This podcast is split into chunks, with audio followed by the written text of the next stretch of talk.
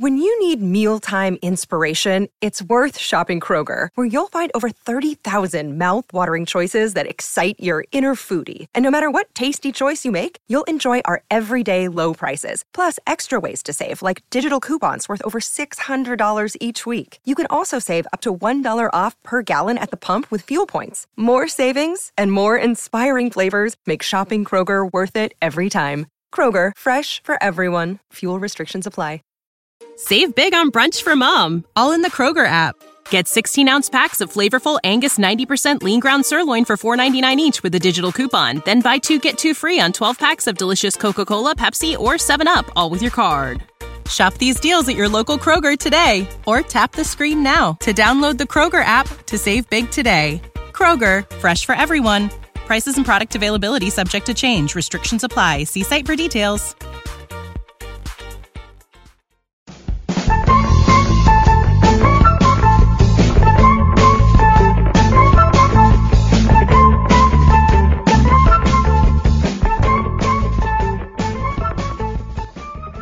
Hello and welcome to Rain Stop Play. Uh, no intro this week because there's only one thing to talk about, and that is Joe Root, Rob Key, all the England stuff. It's a full Rain Stop Play as well. Let me say hello to everyone as normal. Glenn, hello. Exciting pod ahead.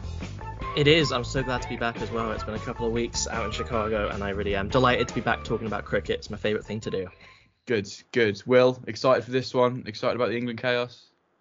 Very much so. Loads to talk about this week. Um, I should also say this is the first part I'm recording from my new flat, and I, am technically in Kent catchment area now rather than Surrey. So I've wow, made a defection. Well, we can Even have worse. You know, later on in the pod about championship stuff, but who knows what hundred team you can support now? I know you like to flip flop between them anyway. I'm pretty sure Kent is still Oval Invincibles. I hate to break it I to you. I think it is, isn't it? Yeah. That's the beauty of the hundred. It represents all the all the great. uh, and hello, Zach, who um, just spoke there as well. Hello. Hello. Sorry. It's okay. No, it's fine. There's, there's, there's no order to this whatsoever. Uh, let's get into it. If you've not heard already, uh, Joe Root's no longer England captain, and Rob Key is the new managing director of England cricket. Um, I don't know where to start. Let's go with Joe Root because that was the first news that broke a while ago. Thoughts, um, Glenn? I want to hear what you have to think about this first. Like, I wasn't particularly surprised that it happened. Um, he's obviously gone away and reflected, and I think it's nice that we have this blank slate now and um, maybe later on we can start talking about Root's legacy as captain, but initial uh, thoughts on, on what happened a few days ago.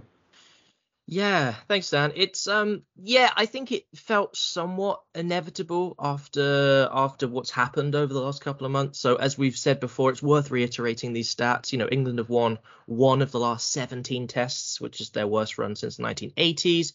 Winless under Root in the last nine. I mean, that is a lot of tests. And obviously, we have this new league, this new metric by which we can judge test teams against each other, which I think most of us are in favour of, the World Test Championship. And currently, England are rock bottom of that. So looking within that kind of context, I think it isn't really surprising that the captain, who has unfortunately been in charge for this serious decline in the quality of Test cricket over the last year or two, has walked. Um, did he have to go? I think a lot of uh, commentators and analysts have said, listen, if there was a clear alternative to Root, he would have gone after the Ashes. He wouldn't have been part of this quote unquote red ball reset. That that seemed like a contradiction. You can't really reset with the same guy in charge who has undergone this terrible run. But as we've discussed before, as we will discuss again today, there is a genuine dearth of options um, f- for which to replace him with. So it kind of felt like he was doing it out of, you know, kind of duty instead of him actually wanting to do it. He looked extremely kind of gaunt and quite, I think, hollow towards the end of the West Indies um, West Indies test. He, he looked gaunt. Loved that. He did. Look, he looked gaunt. He must not be eating anymore or something because he's having to watch like, folks run himself out. yeah, I think that was genuinely a series too far for him, um, for, for whatever health, whatever reasons. Um, looking at you know some of the highlights for him, we had that massive win away in South Africa when we did think that this was you know this exciting new generation um, of English Test talent, and obviously um, he he scored the most runs ever as an English captain. I think that's something that we all should bear in mind, despite the failures of everyone around him and the pressure that in previous um, years that has piled on other captains, right? So pretty much every other English captain, they've all been batters, um, have their form has suffered as a result of their captaincy. That didn't happen for Root. I think it's a magnificent achievement that he was still batting like as he is one of the best elite players in the world. So I don't want to be too hard on him. I think there is a lot of stuff around him that's failed. We can look at the management, we can look at his players who he's been in charge, tasked of, of, of encouraging. They've been woeful a lot of the time. And he has this kind of strange, I, am pretty sure this is right, the strange paradoxical stat of having both the most wins and the most losses as an England captain, which is a very strange one. So it basically just means he did it for a long time.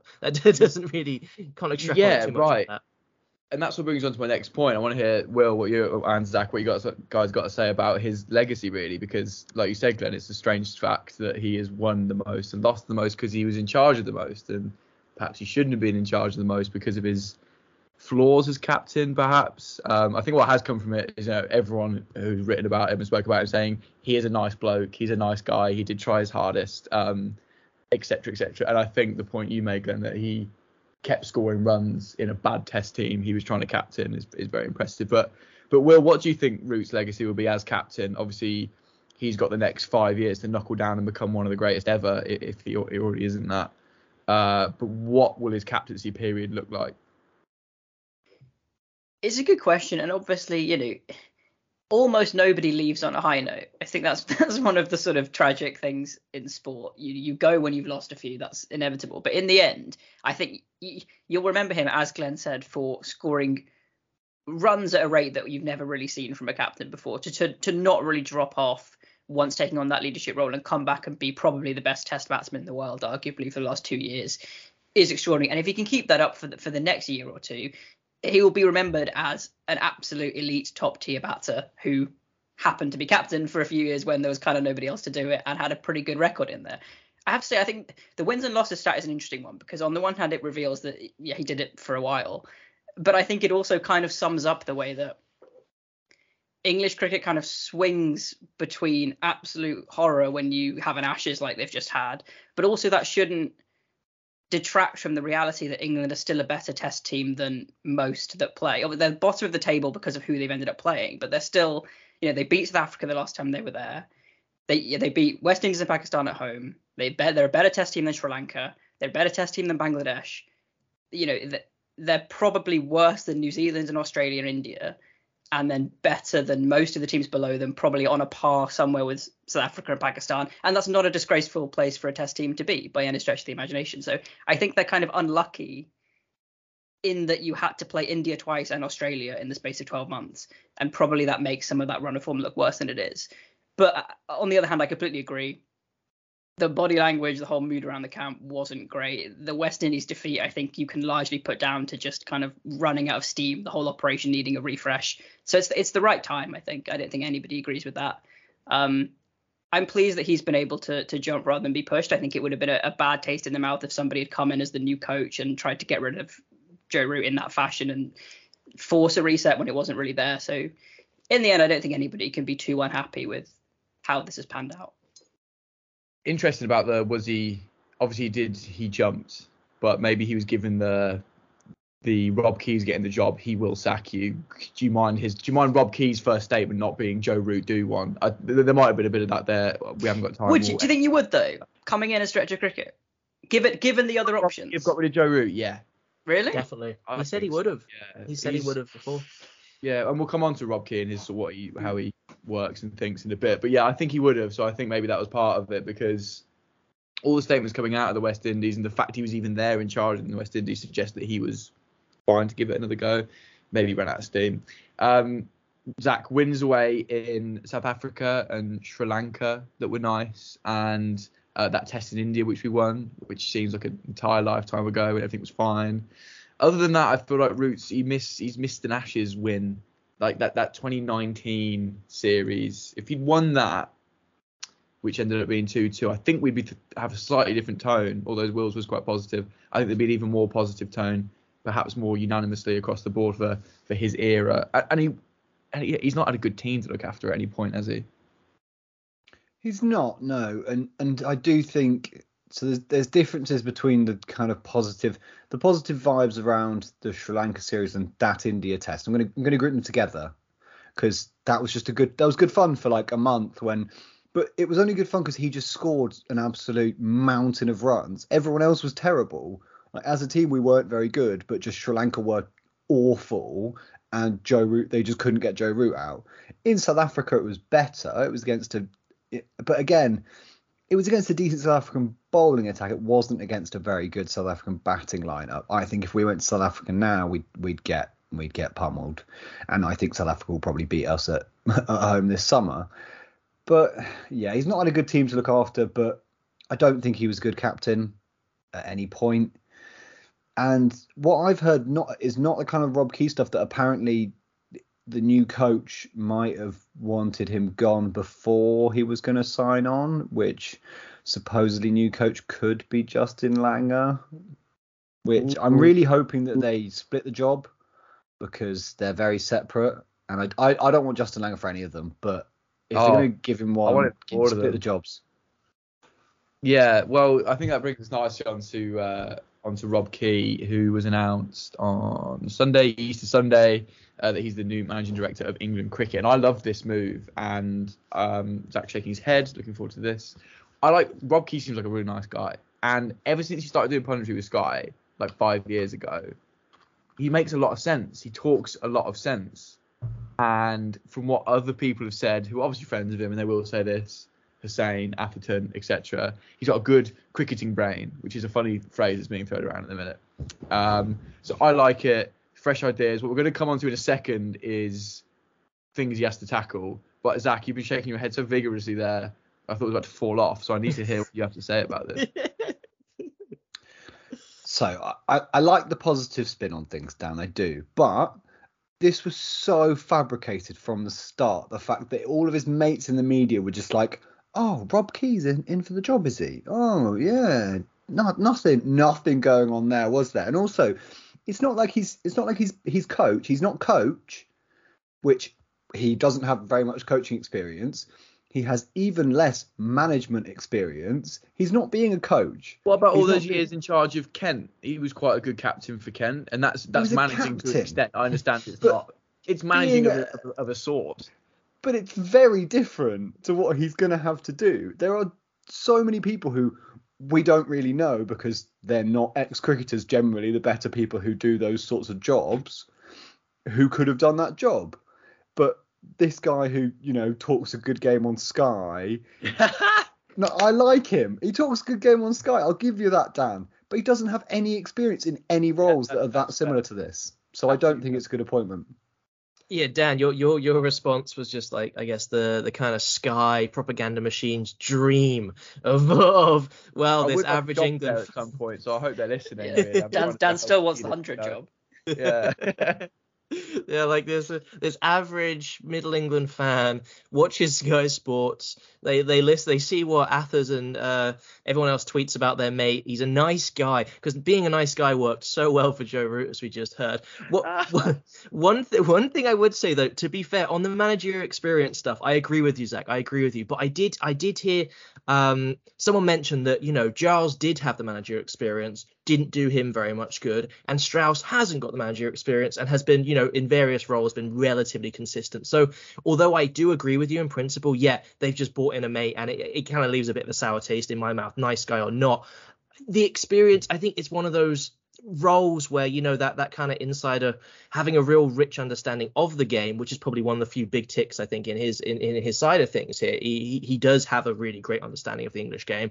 That can that counterbalance this lack of kind of realpolitik experience in the managerial stuff? Maybe maybe not. I don't know. But to see giles do so poorly with that management background just makes me want to push back against that just a fraction what is his actual, What is his job? What is the managing director of England cricket? What's he going to be doing? Can we can we just clear this up? Is he just sort of moving chess pieces around? Well, my to be honest, my okay caveat. I have no idea. My understanding of the job is basically, as with lots of the things where you're the head of a big organization, basically there are other people who do most of the actual work in every Yeah. single department. What you have to do is make three or four key decisions and get them right, and that's what Ashley Giles didn't do, and Andrew Giles kind of kind of did.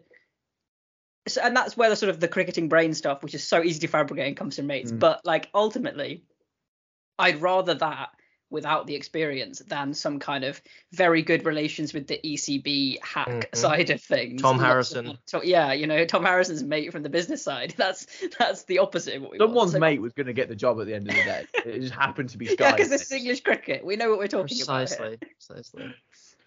Um, so let's look at some of the decisions he's got to make then, because I tell you what, I don't know when he starts. Might be might be Tuesday. He's gonna have some inbox, isn't he? Because he's got all sorts to sort out. There is uh, no coach of the men's test team. There is no captain of the men's test team.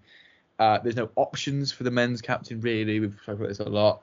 Um, he's got to sort out the county game. Where does the hundred sit in this? Um, helping sort of hand over Eoin Morgan's captaincy eventually in a year or so's time. What does he do with Broad and Anderson? So where do we want to start with this? My favourite point to start off, actually, I'm going to decide, is Broad and Anderson because he, I know Rob Keane, he spoke about this on the Sky Sports podcast, is ready for them to be to be done. So I suspect we'll see. He, he said he wants them to give him a send off. I suspect they'll play this summer, get their lap of honour, and be done with. I think. Um, do we do we think Rob Key's going to push through with that? well we, we have this wonderful just just like endless contradiction in english cricket whereby you're saying there dan that the the new boss the new head of things is saying well he wants broad and anderson out and simultaneously I open I open Wisden or Cricket or whatever, and there's an interview with Broad seeing if he fancies being captain.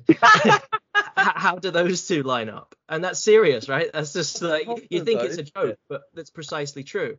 So you know the, the fundamentals are clearly lacking here. There is clearly some anchors which we know, which you just really nicely put there. That you know there's just this running joke that nobody's here to hire everyone because they've all been fired. So what do you do then? There's no one here to make the hires. Obviously, we've got Rob Key coming in with the as as Will put. I completely agree with him. Rob Key's job here is to hire three people who do the job well. He sits Yeah. back, goes to the beach, enjoys away tests, and just watches it unfold. These next, it's no exaggeration to say these next three, four weeks, the next month will define his tenure. If he gets it right, he's a success. If he messes it up, done, job done. So I would not necessarily want to be Rob Key for the next couple of weeks because the pressure he'll be under is absolutely mammoth.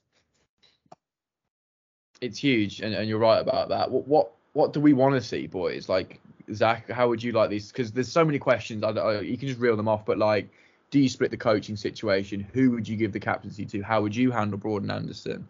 Um, you, we can almost let the white ball team do its thing for the next 12 months, probably, but that is going to be an issue in 12 months, uh, if not earlier, depending on how the World Cup goes. So, how would you like to see these things handled? I think the coaching job should be split 100%. I think the test job should go to someone who, I mean, don't, I mean, I don't know, anyone. Langer, and then Langer, fine, give it to him. And but then the white ball job potentially go to someone a little bit less experienced because I don't, like we said, it doesn't necessarily need, it doesn't need the kind of really hands-on, intense approach. For the next 12 months it's going pretty well under Morgan apart from someone's going to have to tell Morgan to retire at some point hopefully relatively soon. But other than that it, it's all going pretty smoothly. And yeah maybe tell Morgan he can he can just be the coach of the white ball team in a couple of years time you know I'm happy for him to do I mean if I was if I was taking up Rob Key's job tomorrow I'd say to Eoin Morgan retire and I'll give you a cushy job with a four year contract as the white ball coach. Oh, nice. That's what I'd That's do. I'll be, I'll be happy to see that occur. Yeah, I completely agree, Zach. I think you put that really nicely. Uh, there's also so we've got the the coach uh, potentially being splitting that role into two, which I agree with, and I would actually advocate for Langer for the test team, and again whoever else for the one day. That kind of runs itself. I have seen a couple of people mention, well, we don't want to lurch so far that we're focusing on the uh, test stuff that we actually let the gains that we've made in the one day arena fall back. The the way that you know the the the, the one day cricket is valorized so much now, like the shorter form of the game, I don't see that necessarily being possible. But it's it's worth keeping in mind. You know, you turn too far one way and you and you let the other stuff fall apart. And it's worth noting we did win the 2019 World Cup. Like that was a massive, massive, massive achievement. Let's not forget that.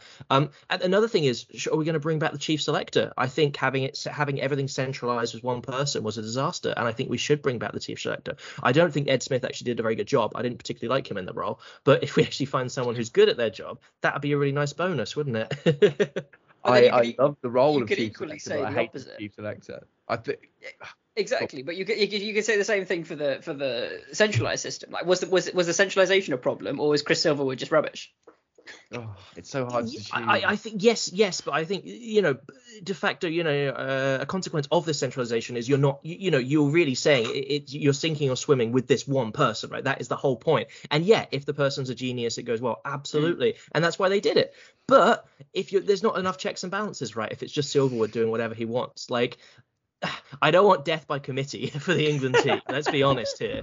But I think having a couple of respected voices having an input, hopefully, uh, I, I, I almost swore there, but hopefully a diverse group would be really, really, really nice. It won't happen because we've just seen everyone's best mate Rob Key coming in. But actually, you know, a diverse group of people and voices with some different experiences other than private school would be really nice to help grow this test team in a sustainable way. Yeah, this is this is wishful thinking again. is, we're off in the fairies, unfortunately. It is. I, I've lost it.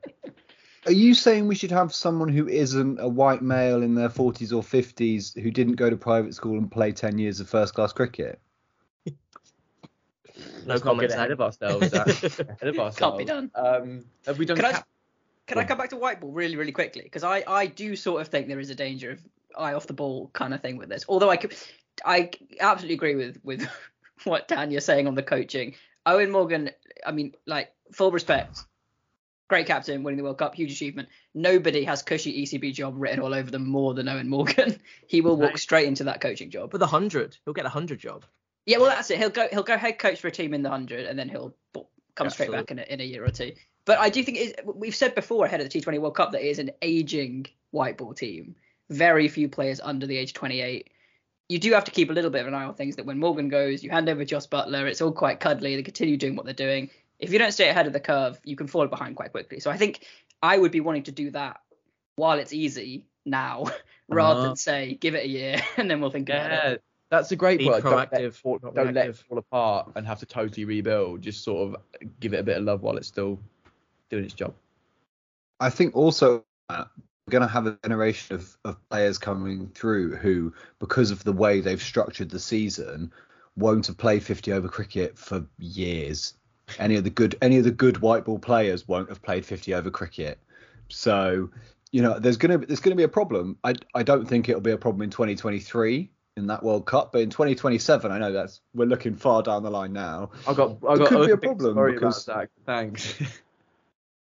most of the players by then, well, I'm sure that your main worry in 2027 will be whether those people have played 50 over cricket. Um, have we done? We did captaincy chat a few pods ago because it was like Root has to go, who gets in charge? Now he's actually gone, and someone has to be captain this men's test team fairly soon. Uh, the waters haven't cleared, have they, boys? There's no one, there's nothing else unless Glenn, you've just got a, a name that should be nailed on. I mean, the only one it should be given with, bar the caveats that we've spoken about and is in the media, is Ben Stokes. But ah, how would he get it? I can't work out who's going to get it. Well, well, that's precisely it, and I think there's an analog here to you know a slightly different way. You know, I think the way that Rob Key's name kind of just somewhat appeared and was just sustained by this kind of just media machine again, right? I think Ben Stokes in the last week or so, we've seen, oh, there's kind of we're not too sure to pretty much every um, you know kind of commentator analyst that I've seen saying it's Ben Stokes if he wants it. So I think there has been a shifting gears since we last spoke about three weeks ago. I think there's been a a real kind of acceptance that if Stokes is you know physically, mentally, all of those factors feels like he's up for it, and it's Ben Stokes, even if he's not feeling that way, he'll say he is, and he'll be captain in the next couple of weeks. I do not yep. doubt that for a second. Yep. But it, again, we're banging the, we, you know, we're, we're really flogging a dead horse here. But yeah, it, it, it's painful that uh, there's another, sh- there's the kind of odds that I, that I Will can let us know. But the short list of other candidates, I think a lot of them aren't even in the team at the minute. So really, you know, we're kind of stuck. And it Stokes because, you know, he's already in a position of authority. He's vice captain and he's an inspiring world class generational talent. Yes. But that takes away, that's a very narrow lens, which completely ignores all the baggage around that. Yep. Um, and by, by baggage, I don't mean mental health stuff. I just mean behavior and other other concerns that I've expressed in the pod before. And and I think we we've got to, and again I can't remember if we've already spoken about this, but just say if even if Broad gets it for a year, if someone gets it for a year and gets his team working again, then have another captain. You know, it's not a presidential term this England captaincy. We can we can move on when we need to. So it, it will be fascinating to see to see how that develops. But those those odds that Glenn mentions are absolutely hilarious. So in that top four, you obviously have Stokes right at the top, um, and then it goes Billings, Vince, Moeen the next three of the top four aren't even in the team. One of whom is retired, and then I think the next, it, well, then obviously Broad who's not in the team, and then I think Bairstow is the next who's actually in the eleven, and then Crawley is just below him. I've got some odds here that Lawrence is Lawrence is above Moeen and Zach Crawley. Dan Lawrence twelve to one. Well, I don't think we're far away from from, um, from from Rory Burns, mate. It's your prediction from years oh, ago. Oh yeah, yeah. Listen, if this comes true, right? If he does get it, uh, biggest shout of my life. I'm gonna retire. That's it. Never, never come, never doing anything accurate again. You should have, you should have put money on it then. Sort of everything was fine in 2020. Everything was okay, and I was like, that guy's be captain one day, and now here we are in this absolute fireball mess of, of random people being chucked around. Speaking of fireball messes, can I just say my closing thought on this? I personally really look forward to what is such an obvious train wreck of the leadership team being Rob Key, Justin Langer, and Ben Stokes. that is that is complete chaos. That's elite. I'm excited. That's top of the Test World Chess Championship. one one final point on Ben Stokes as captain. I think if Ben Stokes is captain, we we we lose Ben Stokes in two years. He retires from all cricket. Hundred percent. Yeah. We'll also how... get an, we'll also get an ECB NFT within the next six months. oh, definitely. He he's done a lot of research on that. To be fair. He really has, and you know, if if we lose five years of him, it's worth it for an NFT and like fifth in the World Test Championship table. That would be a good season. That would be a good season. Well, uh, lots to ponder. We could probably talk about for hours, and I'm sure there'll be more discussion on that as the weeks roll on. Uh, but that'll about do for part one. In part two, we'll be chatting county championship and the IPL.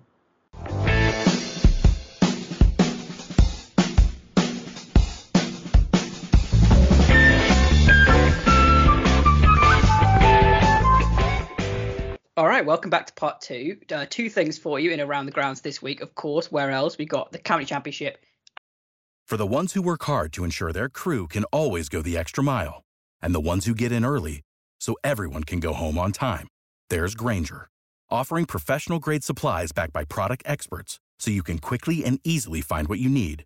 Plus, you can count on access to a committed team ready to go the extra mile for you. Call, clickgrainger.com, or just stop by. Grainger, for the ones who get it done.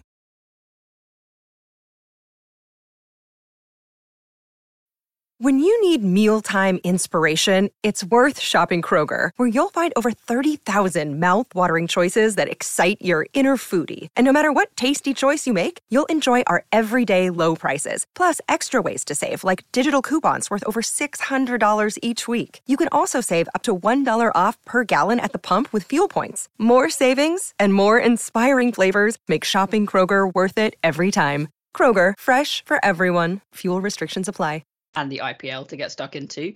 Uh, first of all, county championship. Zach, why don't we go to you first? What's been happening? Give us the update. I think it's been a more interesting week this week. Uh, obviously, as previously mentioned, last week's podcast, no one's heard it, but I did a summary of some people scoring some runs and there not being many results last week, but that was for your ears only, Will.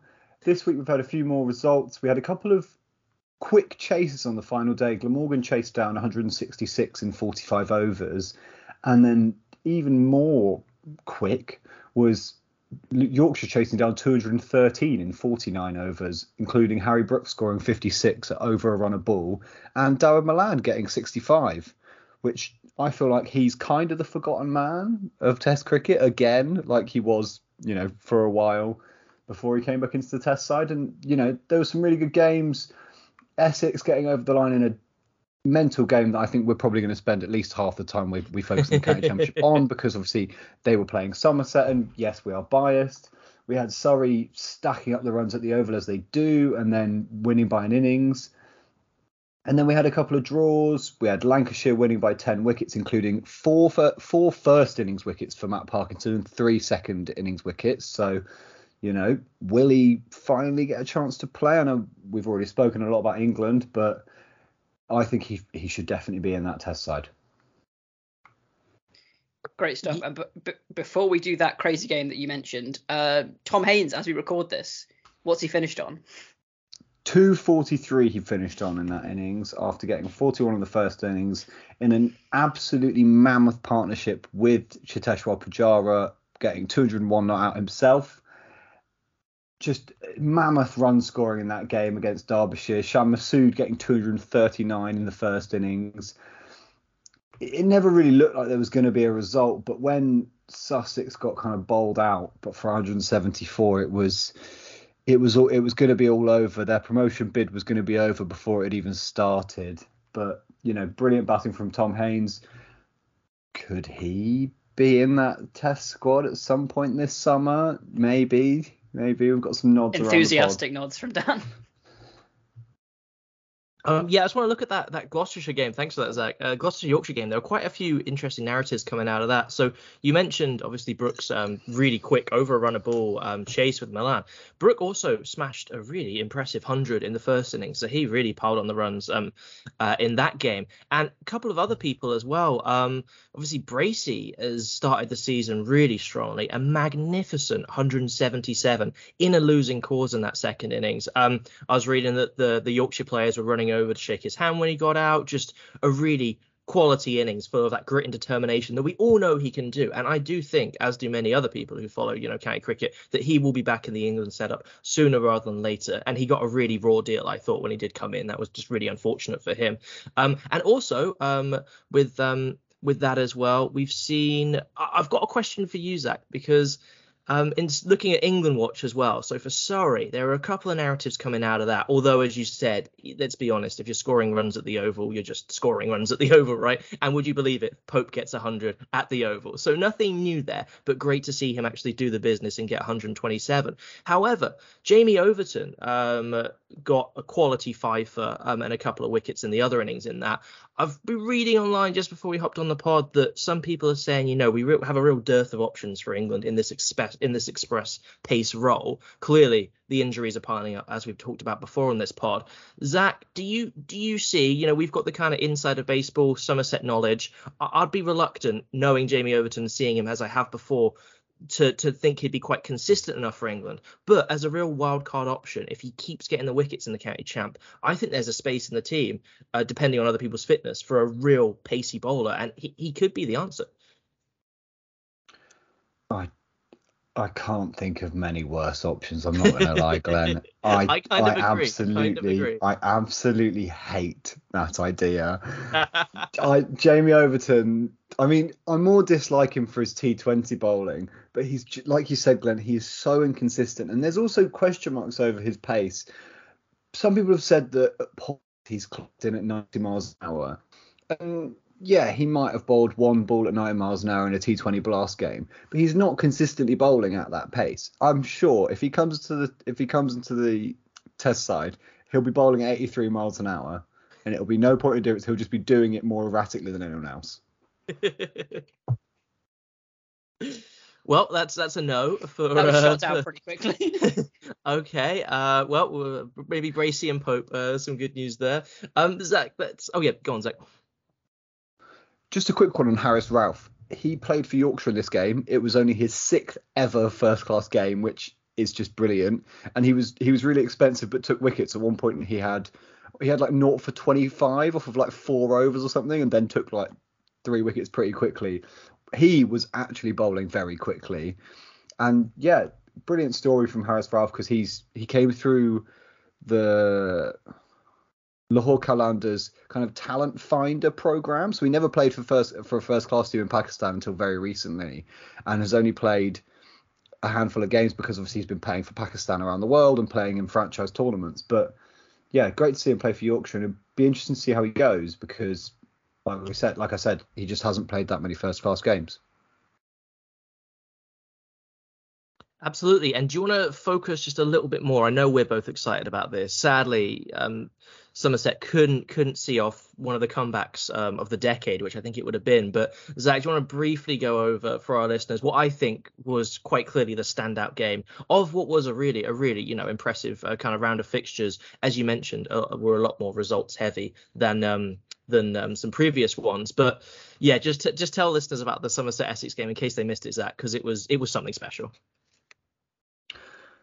Yeah, so Somerset they they lost the toss. They were put into bat as I think every single person in the world would have put them into bat because they can't bat and They, you know, that was proved to be a great decision. Tom Lammonby was kind of the only person who, well, was the only person who got above 15 in the innings. They were bowled out for 109. Lammonby got 48. Just Steketee and Cook taking the wickets up top, and then Harmer just came on to just whittle off the last three straight off the plane from South Africa. and then at one point Essex were 100, I think it was 109 or uh, yeah 109 for two overnight. They're you know they'd already caught runs. Well, they were effectively 0 2, you could say, but you know they still had eight wickets in hand. And then wickets just t- absolutely tumbled in the morning. Alastair Cook got out first ball of the next day, I think it was, on the second day.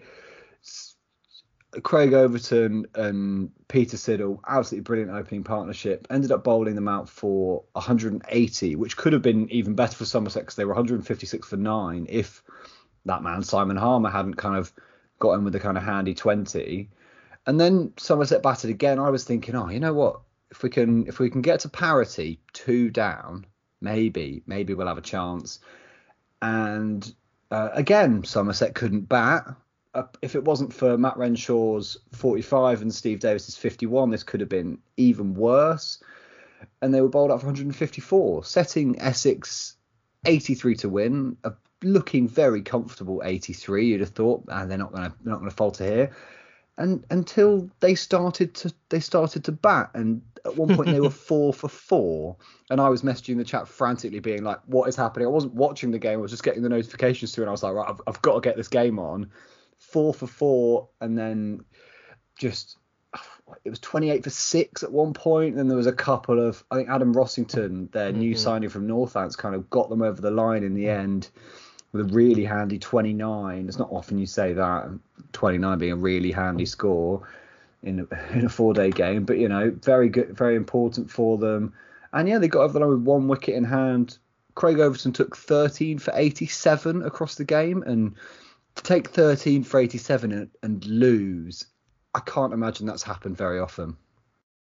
No, it was in, incredible, really. Um, obviously, you know, watching it from the from the Somerset perspective, of course. Um, yeah, to see two bowlers, we are just talking before we came on air, you know, Overton and Siddle, that is a really elite, you know, op- uh, elite attack in England with the red ball in the county championship. I mean, obviously, as we've seen, he didn't do a great job, but Overton uh, did, you know, start for England, um, obviously in the Caribbean. And Siddle, we all know Siddle's pedigree, and we all know how much he loves the game. I just love his enthusiasm. I think Siddle lifts the dressing room whenever whenever he's um, with a team. So to have those two is fantastic. And in theory, England's number one spinner, who, may I add, didn't bowl a ball in this entire game, as far as I'm aware. Jack Leach, England's number one spinner, didn't bowl a single delivery in the second round of the county championship, which um yeah, which is an odd one. But yeah, I mean, from that Somerset perspective, it's just a massive shame, I think, that we've we've got this quality attack with the ball.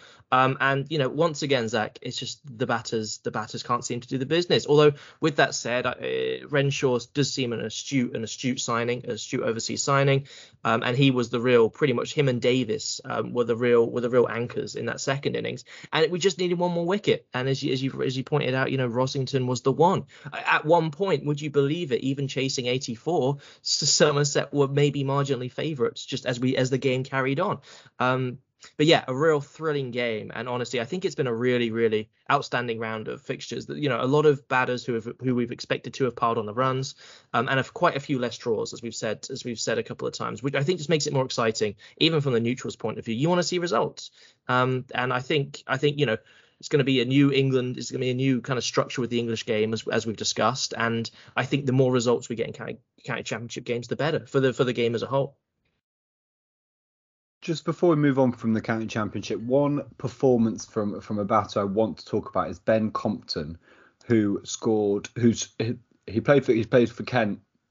Opens the batting and he scored 104 not out from their 260 carrying his bat in their first innings after Lancashire hit 506. In the second innings, he, he got 115 of 279 and was so nearly, so, so nearly the kind of sixth person ever to carry his bat in both innings, but was the final wicket to fall. And then Lancashire got over the line with, with 10 wickets in hand. Also in that game, It's a guy I mentioned, I think, in one of my first ever pod appearances because he played for England in the like under 19 World Cup in like 2020. It's a guy called Hamidullah Qadri, who's a spinner, an off spinner, who took six wickets in the first innings and has only played a handful of games, but keep an eye on him if he keeps taking wickets. Yeah, not just that, but a career best 77 with the bat as well um, in, in Kent's second innings. So really impressive stuff there. And I love that, Zach. I think there's already a couple of narratives and real standout performers we can extrapolate from these games. Um, I will say, even as someone who loves county cricket, I am already finding it somewhat overwhelming to follow and to stay up to date with. I think I don't know whether it's an issue with uh, with my bandwidth. I can see a few nods on the chat though. I, we we will come back to this as the season progresses, but it, it, it's one of those it's one of those tournaments I feel like unless you're following it as closely as Zach does so wonderfully, I think it's quite easy to lose the thread pretty pretty quickly. So I'm going to make a, a real renewed effort to to stay as uh, on top of it as I can. But you know the, the, this this week proved you know why we love it so much, the quality of the county championship, and I think why there's no excuse for England's test team to be in the position they are with these players doing the business in the in the domestic league. I really need a weekly highlights show that I can just set aside a half hour slot and somebody will tell me everything that's happening. I've said for so long, if I win the lottery, I will do live county, live county kind of like final score, as well as a highlights show. That's it. It'll be a massive waste of money, but Mate, just go fun. to just go to Mauritius or something. Have a holiday, buy a car. Good for you, bro. Good for you. uh, okay, let's uh, quickly finish off this week with uh, IPL. Uh, I'll be honest, and I think Will, you might be the same. I've been able to catch minimal IPL. I've caught some of it. Uh, Zach, I'm gonna let you lead us off on this chat. What should people be knowing about the IPL right now? The only thing I know as a very casual watcher is that Mumbai are winless still, which is hilarious. Yeah, Mumbai are winless. They're they're not very good. We've mentioned previously there looks like there's a kind of Pandya brothers shaped hole in their middle order. Mm. They tried to solve it with Tim David, who they've dropped after two games.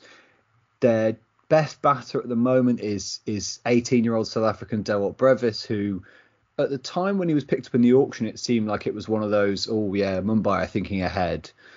They're mm. they're playing for they're playing for two years time. Him and Ishan Kishan, will be their openers for ten years, but that he wouldn't play a game this season. He's top scored in the last two innings, I believe, and 49 from 25 and then 31 from 13 balls, in amongst some pretty poor performances. So yeah, Mumbai are terrible. Chennai did get a win, but are also pretty poor. And the two new teams are the top two, and they're both pretty good. I think Gujarat are gonna burn out pretty soon though, because they seem to just have. They had Hardik play the innings of his life. They've had a couple of brilliant innings from Shubman Gill, but everyone else they seem to just have one player doing it all in one game, and obviously that's okay. But there's no there's no consistency there. Their bowling attack is brilliant. I'll give them that. Shami taking wickets up top, Lockie Ferguson doing what Lockie Ferguson does. Rashid Khan do what Rashid Khan does. You can't really ask for much more than that. But I think they will probably get the playoffs, but I don't think they're gonna they're gonna do it in the end. Are you saying that's not sustainable for a player to have like one unbelievable? Is it a different player each time as well, and just one of them's rocking up each time? Well, you know, we love that we had David Miller, who I think is just kind of he's just standard plays in franchise tournaments, nothing special kind of thing. Scored 94 from 51 against Chennai and carried them over the line in a chase they had no. they did no right getting anywhere near it, and they managed to you know sneak over the line there. Rashid Khan scoring 40 from 21 in that as well, and yeah, very good. I'm trying to think other teams. Punjab Kings are, are pretty good fun as well. Yeah, they but, are, but it feels like every other team in the middle, including Rajasthan, will, are just have what they win as many as they lose. They're all like three and three at the minute or something like that. Obviously, got the two who've just poked above the top, Mumbai and Chennai who are struggling. Interestingly, then everyone else is everybody else at the minute, right? Yeah, but that's almost always the case in IPL, which makes it quite yes. entertaining. so I'm quite enjoying this nice little. It feels a bit like the sort of the, the Champions League battle for that fourth spot. You've got sort of five probably teams at a push who all could get three and four seeds in the table, which I'm quite enjoying. Um, so Rajasthan KKR is a massive game in that they're kind of tied on points, I think, in the middle of the table, playing each other right now. Um, Buttler scored 74 or 48 not out at the moment, partnering Sanju Samson, which is the key partnership that's driving Rajasthan to actually a competent partnership this season. Those two have so Samson hit spin better than anyone else in the league this season, um, and Buttler not too far behind. So that's really the partnership that suddenly makes Rajasthan competent. I'm enjoying that. I don't think it'll last, but if we can get top four, that'll be enjoyable. Great fact about David Miller, by the way. I can't remember the exact details of this, but it's something like in the last four or five IPL seasons of people of batters to have faced a certain number of balls, there are 58 of them, and David Miller has the 57th highest strike rate. So him doing what he's doing for Gujarat is a complete aberration and not supposed to be happening. That kind of illustrates Zach's point that they are not as good as they seem to be. An unsustainable team there. Um, England watch. Obviously, you mentioned Buttler there. He's just doing unbelievably. Livingstone's had a good start to the tournament as well. He keeps getting like a quick 60 at about 200 strike rate uh, strike rate wise, which is good. Uh, Tymal Mills is he? I'm guessing he's struggling in and amongst that Mumbai madness. I saw he went for about 48 off two and a half overs the other day, which was pretty smelly. He was dropped at one point when they were playing two overseas players, which Wow. seemed very harsh. But Mm. yeah, not been amazing. Chris Jordan's the real, the real worry. I, I, I would be surprised, and I, I wouldn't be, I wouldn't be happy either if we ever see him play for England in a T20 again, because his form has just been awful. Yesterday, or a couple of days ago, if you're when you're listening to this, he bowled 3.5 overs and went for 58 runs. Again, that was against the kind of Gujarat innings where Rashid Khan and David Miller were tearing them apart, and it just wasn't working at all. You know, missing the Yorkers, just getting just smacked around, as we've seen, you know, pretty consistently I'm sure. over the last couple of years. I'm sure we spoke about this at the end of the West Indies T20 series in early March or no February, whenever that was. He was struggling as well, so I don't think that's too too big a shout despite his seniority in that team. How's Moeen getting on? Is he okay? He's wanna make sure okay. He's okay. So there's um, there's a really interesting piece in ESPNcricinfo which we can link into the in the description, which kind of covers a lot of the key trends for this year's IPL. But one of them is the retained players ahead of the auction. Almost all are not performing to where they should be, and Moeen, unfortunately, is a classic example of that. He's, he's done okay with the ball. He's not really bowling that much this season, um, but batting, yeah, he had that great spell for Chennai last season where he would come in at three and was hitting, you know, very good average, very high strike rate, all was well, and he's he's not quite hitting that form this year, unfortunately.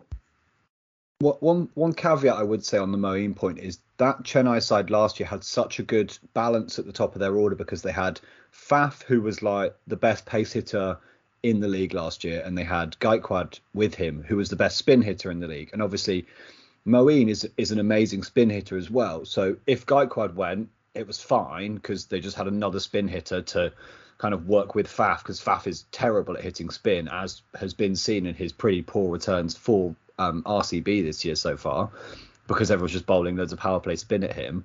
But for CSK last year, that was fine because he'd just get a single and then Gaikwad would hit them out the out of the park. So that kind of balance has gone. They don't seem to have someone who can hit the pace as well at the top of the order. They've got Conway's been opening a fair bit and just not gone too well. So I think give give Moeen a little bit of a break there because you know Oh, when he when he plays for England, we've got obviously England have got some of the best pace hitters in the world in you know Jason Roy and, and Jos Buttler, so he'll be all right. He'll be fine. Good. I was just checking. I like to check in on Moeen. One other thing, Zach, and I remember you explained this in the preview we did with Ben Jones, was that they're in two groups to work out who, who plays each other what, but they don't display it like that, do they? They display it still as one 10 team, which I like. I think that makes sense in my brain a bit more. I don't really care who plays who, how often. Just give me a league of 10 teams, and we'll see. So that's working for me, and and I think like Will was saying, I'm I'm enjoying that everyone's actually quite close, apart from a couple of teams that got stranded, right? Yeah, I'm I kind of keep forgetting that they're even in two groups because it doesn't Yeah. get mentioned and It doesn't need because of the way need- no one needs to know. I No. literally, if we if we weren't doing this podcast and Zach didn't keep saying it, I would literally have no idea. Yeah, same. But I think I reckon that's a deliberate ploy to just so everyone's like it's as it was. It's just two teams, and I don't care who plays it as many times. Just just give me a result, and I'll be happy. Um, Agree.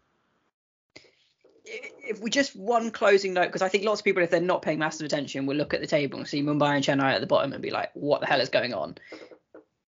I still think Mumbai.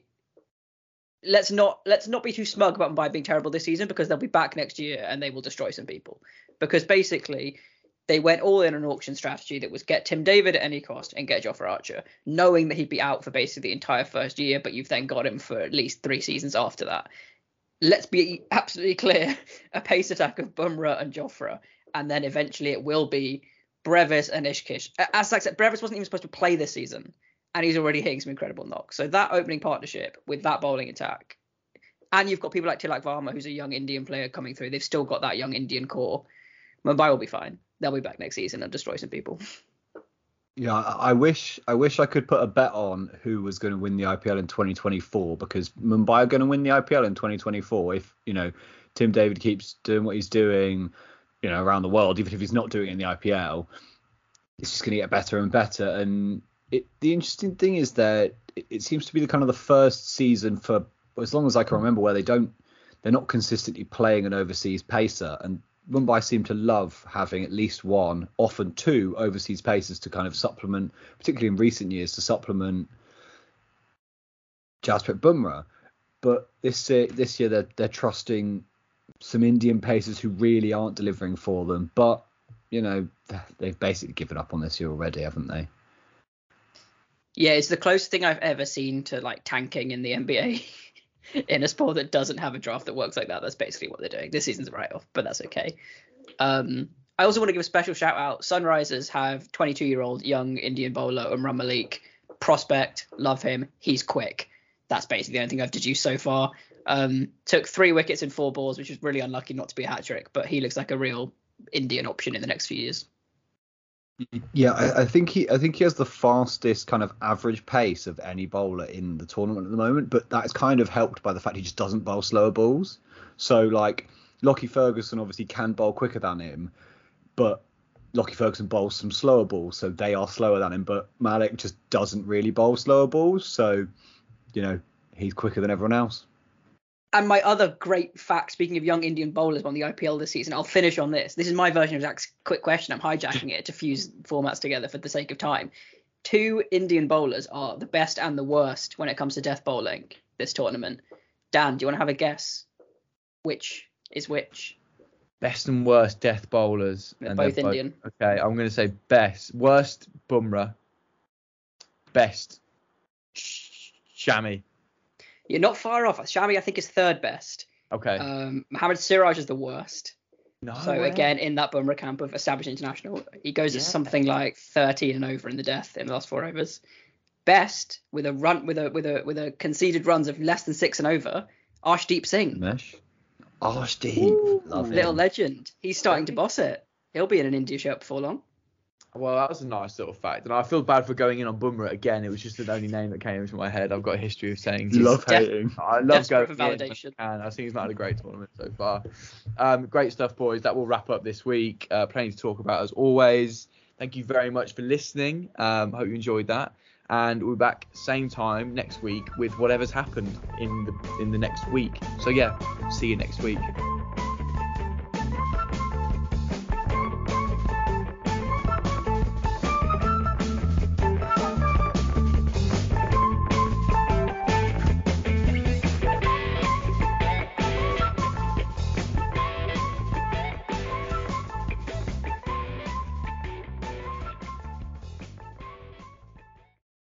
For the ones who work hard to ensure their crew can always go the extra mile, and the ones who get in early so everyone can go home on time, there's Grainger, offering professional grade supplies backed by product experts so you can quickly and easily find what you need. Plus, you can count on access to a committed team ready to go the extra mile for you. Call, clickgrainger.com, or just stop by. Grainger, for the ones who get it done.